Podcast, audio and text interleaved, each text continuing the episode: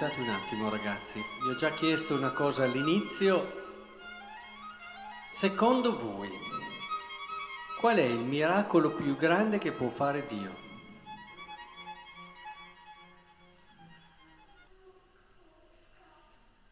Spegnere il sole? No, di più, di più. Creare un altro universo? Di più, di più.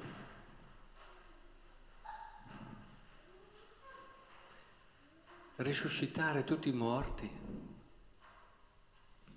Mm. Di più, di più, Ilaria, di più, Irene. Di più.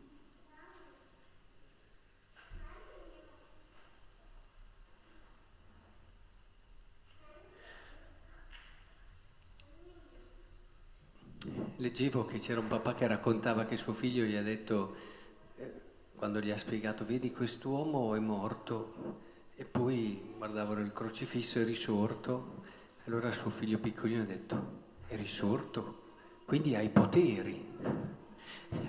E fa, eh sì, hai poteri, eh, perché ragionano così. La cosa più potente di Dio, la cosa più grande di Dio eh, lo cerchiamo di capire oggi, attenti, eh.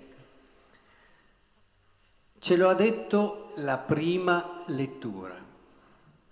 La cosa più grande che Dio può fare, alla fine, non l'ha ancora realizzata del tutto. Qui l'ha realizzata in un modo, diremo, quasi eh, efficace, profetico, e, però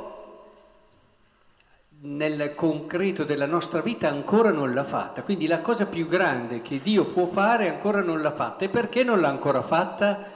Perché per realizzarla ha bisogno della nostra libertà. E questo è un po' un problema. E, e di conseguenza è in assoluto la cosa più grande che ha bisogno però anche della libertà dell'uomo. Senza Dio, senza la sua grazia, non lo potremo mai realizzare però ci vogliamo anche noi. Ed è quello che ci ha detto la prima lettura, insegnare alle persone a capirsi. Eh, qui avete sentito, no? La prima lettura, ragazzi? Gli apostoli parlavano e erano di nazioni diverse, di lingue diverse, li capivano tutti. Imparare a capirsi, imparare a vedere e a mettere insieme le diversità e a parlare un linguaggio comune. Questa è la cosa più grande in assoluto che Dio può fare e che ha come orizzonte suo, come fine. Abbiamo pregato in questa settimana la preghiera sacerdotale di Gesù, Giovanni 17, dove lui dice perché siano una cosa sola la cosa più grande che Dio ha nel cuore e che può fare è la comunione tra tutti noi. Dove, attenzione ragazzi, comunione non vuol dire che siamo tutti uguali. Ci sono alcuni regimi che intendevano così, una massa di persone tutte vestite uguali, che avevano tutte la stessa formazione, la stessa idea, parlavano in modo uguale, si muovevano in modo uguale. Beh, se questo, questo non c'entra niente col Vangelo, eh?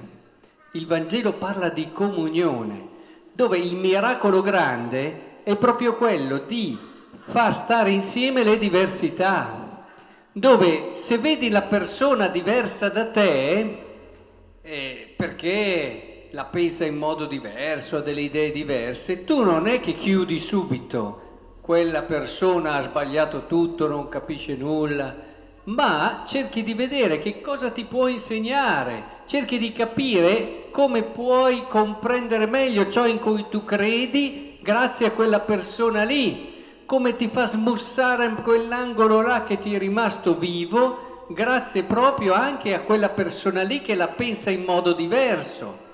È, è importantissimo questo, guardate che è la cosa più difficile in assoluto, eh?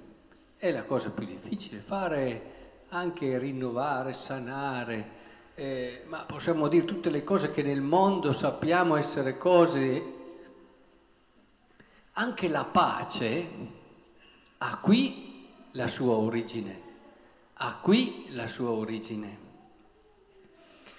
Ora, se noi cerchiamo di capire questo, ad esempio, il Salmo ci ha già dato una mano. Se avete ascoltato con attenzione, il Salmo che abbiamo pregato, il 103, dice, benedici il Signore anima mia, sei tanto grande, Signore mio Dio. Come dire, Dio è più grande di te, la sua verità è più grande della tua verità. Non puoi ridurre Dio alla tua piccola testa. Hai le tue convinzioni, bene, hai le tue idee, benissimo, però ricordati sempre che Dio è più grande delle tue idee e delle tue convinzioni. Oh. E se te lo ricordi e non ti dimentichi, eviterai di pensare di avere tutto capito te, che aver capito tutto, solo tu. E allora arriva l'altro, lo ascolti, cerchi di capire, approfondisci. Certo, deve esserci in noi la passione della verità. Guai se non c'è la passione della verità. La passione di andare, di scoprire sempre, proprio perché la passione ti starà sempre un passo avanti, la, scusate, la verità ti starà sempre un passo avanti, Ecco che allora devi averla sempre nel cuore questa passione, di cercare, di capire, di comprendere sempre di più la verità, grazie anche all'altro, grazie anche al diverso. Questa è la cosa più grande che c'è, la cosa più importante che c'è, è lo Spirito Santo che opera questo, che dal di dentro ci fa vedere la parte bella della diversità, la parte buona della diversità e ci aiuta a camminare insieme verso la verità. Ora, anche la seconda lettura ci ha detto un'altra cosa. Lo Spirito Santo fa questo anche perché ci ha resi figli adottivi, cioè ci dà quella partecipazione dell'altro tipico di chi è fratello, siamo tutti figli di Dio. Non dimentichiamo, qui dentro siamo tutti figli di Dio e siamo tutti fratelli, non dimentichiamocelo mai. Se siamo fratelli c'è una partecipazione, quello che l'altro fa mi riguarda, quante volte lo abbiamo già ripetuto, mi riguarda e come, non c'è niente di più freddo che mi, che mi sa di morte come giudicare l'altro. Quando lo giudico io prendo le distanze, tra me e te non c'è niente, sbagliato, sbagliato, per questo il giudizio è un peccato gravissimo.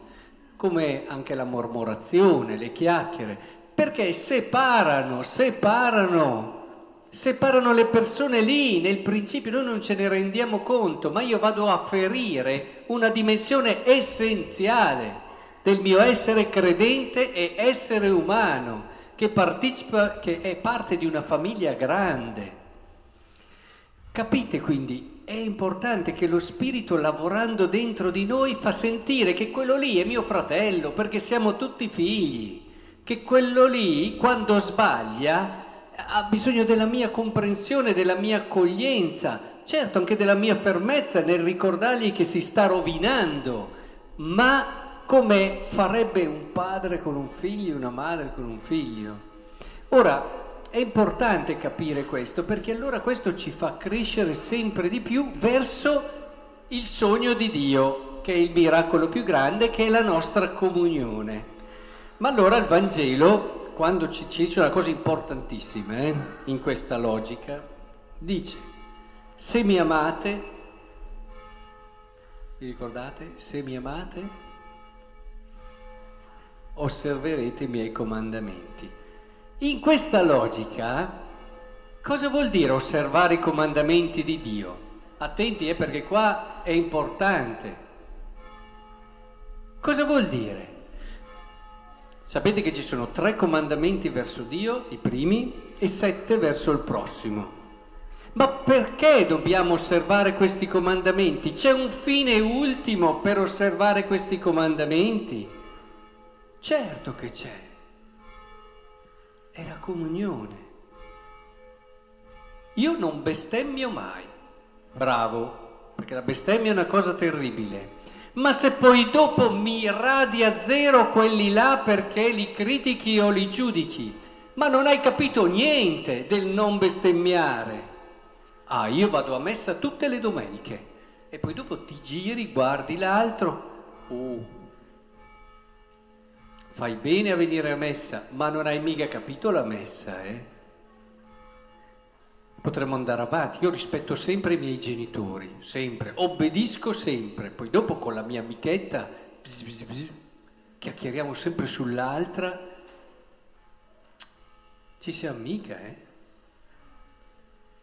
E potremmo continuare, sono onestissimo, io sempre rispetto le leggi, pago le tasse, non dico mai menzogne, falsità e poi dopo non riesco a, ad accogliere chi è diverso e, e, e, ad accoglierlo nel senso proprio di dargli valore e se posso anche dico su e ho un'intolleranza assoluta.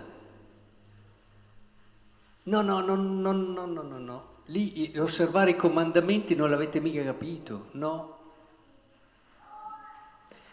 Perché se l'osservare i comandamenti non ci porta lì alla comunione, noi avete mai provato, ragazzi, prendere un bel vaso d'acqua, hm? cioè vuoto, che lo dovete riempire d'acqua. Poi prendete l'innaffiatoio, lo riempite, poi versate di fianco, però, di fianco. Secondo voi si riempie il vaso? Ma ne versate tanta, eh, di fianco. Poi gliene versate ancora di fianco, poi guardate il vaso e dice, ma è vuoto? Eh, sei versato di fianco. Tutte le volte che noi osserviamo i comandamenti e non li orientiamo alla comunione, stiamo versando l'acqua di fianco.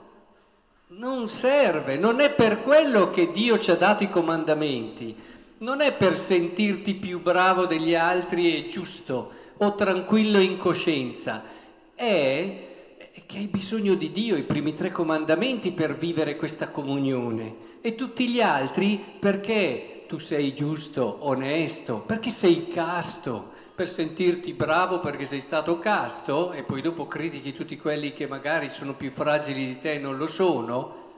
Ma no, figlio di Dio, non hai mica capito. perché la castità è il rispetto dell'altro ed è il rispetto di te stesso. E allora poni i fondamenti della comunione, l'onestà, il non dire falsa testimonianza, l'amare l'altro, non uccidere, tutti quelli che sono, ti serve a quello. Bisogna che l'abbiamo chiaro in questo, bisogna che lo Spirito Santo, io lo chiedo oggi, ci metta nella testa, nel cuore, nell'anima, questo, questa chiave, questo criterio. Io tutto quello che faccio ho chiaro che è da orientare lì o non è chiaro? Tutte le ore che prego, io prego tutti i giorni tre ore, dice la signora, e poi dopo le altre due sparlo. Eh, va bene, insomma, come proporzioni? No, insomma, capite bene anche voi. Ora, se il Signore ci aiuta in tutto questo, è una grazia straordinaria. Per concludere vi voglio rivelare un segreto mio, mio mio. Tenendo prezioso perché a me serve tantissimo. Eh, ci sono dei momenti in cui si fa un po' fatica, no? Perché magari quello lì te l'ha proprio fatta grossa, o comunque insomma non è stato sincero, eh, facciamo tutti fatica a partire da me, e allora cosa succede? Succede che rimangono dei sassolini lì dentro che ci danno un po' da fare, fastidiosi. E, e sì, parliamo, però non ci siamo proprio belli sciolti, come quando hai i sassolini nella scarpa, tu provi a camminare bene, ma però si vede che c'è qualcosa che non va. Ecco, siamo un po' così, ci sforziamo, ci impegniamo, ci mettiamo la buona volontà. Come fare a sciogliere questi sassolini che a volte più li lasciamo lì più diventano sassoloni e diventano anche massi che allora dopo ti scoraggi anche e dici ah io non ce la farò mai e non ce la posso fare.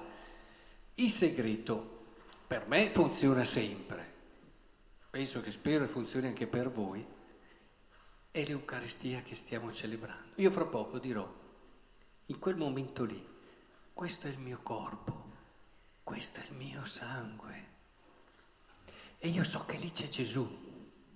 C'è Gesù nell'intimità dell'ultima cena, quando ha scelto e ha riscelto di darsi per tutti, per me e per tutti. So che c'è Gesù che con la sua risurrezione ha confermato che non c'è modo più bello di vivere questa vita se non quello di vivere l'amore e la fiducia e la fedeltà al Padre. Ora, in quel momento lì io glieli metto tutti i sassolini al Signore. Io gli metto, guarda, ho questi sassolini qui. Oh, non sono mai uscito dalla consacrazione senza aver sciolto i sassolini che mi erano rimasti. Mai. Mai. Quando veniamo a messa dobbiamo essere consapevoli che qui c'è l'inizio e la fine di tutta la vita cristiana. Ce lo dice il Concilio. L'Eucaristia è l'inizio e il termine di tutta l'esperienza cristiana.